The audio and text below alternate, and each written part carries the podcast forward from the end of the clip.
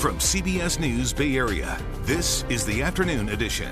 And right now in the afternoon edition, it all comes down to this on Sunday. The 49ers and Lions will battle it out for a ticket to the Super Bowl on the line. And the Niner faithful are ready to paint the town red. Fans fired up for the big game. Good afternoon. I'm Ryan Yamamoto. We're counting down to the NFC Championship game and has all the markings for a heavyweight fight between two of the league's most physical teams. Let's give you a live look right now at Levi Stadium in Santa Clara. It's empty right now, but come this Sunday, that place is going to be rocking. Thousands of fans will pack the stadium to cheer on the 49ers. All that action starts at 3:30. And the Lions are motivated to make it to their first ever Super Bowl, but the faithful are hyped and hopeful the Niners will take the NFC title and make it to the Vegas. Our Sean Chitton is caught up with a super fan ahead of this weekend's game.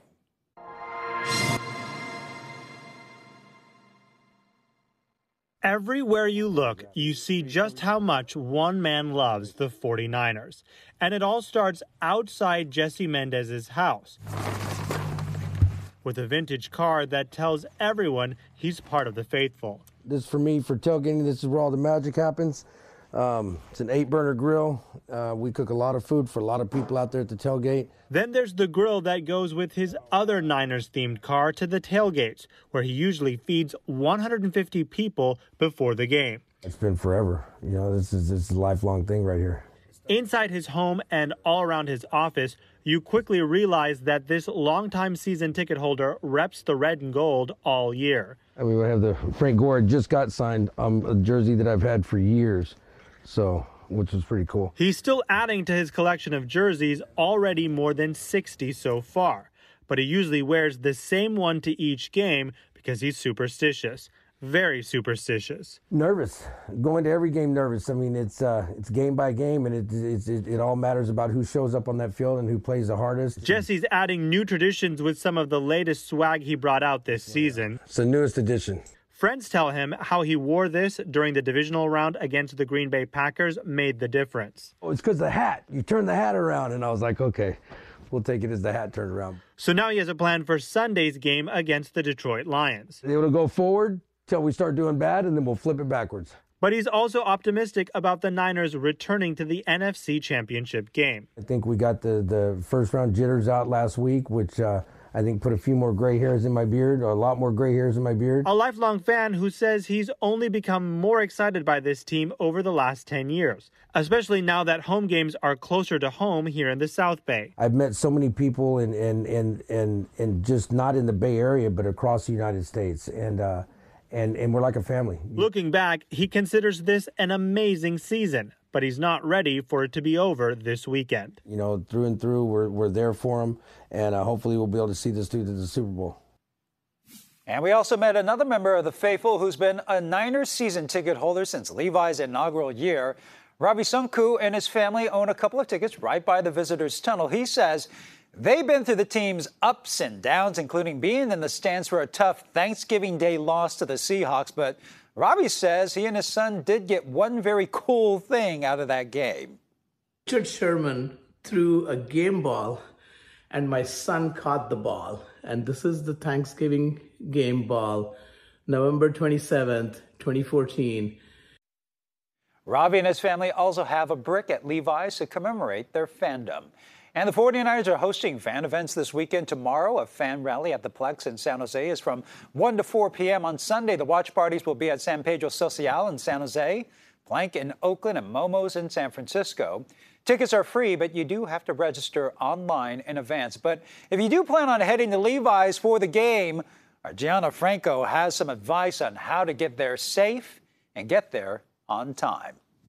Hey, Niner faithful, getting ready to go down to the game and cheer on your 49ers as they take on the Detroit Lions. Well, you're going to want to get there early. Kickoff is at 3:30 and a couple of hours before the game gets rolling, the parking lots will be full for tailgating, so make sure you get there early and stake your claim. 237 101 as well as 880 will be busy freeways. That all gets you over towards Levi Stadium plus surface streets in and around that area. Now, if you want to skip the roadways and take public transit, So you can have a lot of fun. Well, you can take VTA, bus or light rail. That takes you right to the stadium, right in front. BART, Milpitas, Berryessa Station, Caltrain. Don't forget to transfer to VTA at Mountain View. You've also got Ace Rail and Capitol Corridor as an option.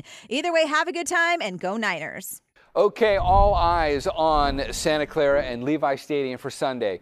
Great news here. If you look at the numbers for the game, we're going to be in the low 70s. You can forget the notion of rain like last week. Instead, this is a matter of how nice could it get?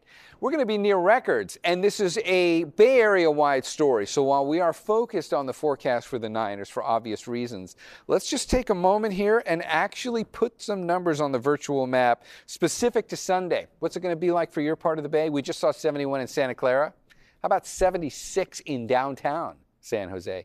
You're going to see some records fall from this one. And when you look across the rest of the Bay, there are a lot of low to mid 70s showing up here. Let's get up to the North Bay. Your numbers on Sunday will also be well above average. In fact, just to put a little more perspective on this, if you take a look at what this means from a how close are we to record standpoint, some of these records are going to fall. Daytime highs are one thing, but when you do the comparison to see uh, how either far above records you'll be for some of these spots, or maybe tying for others.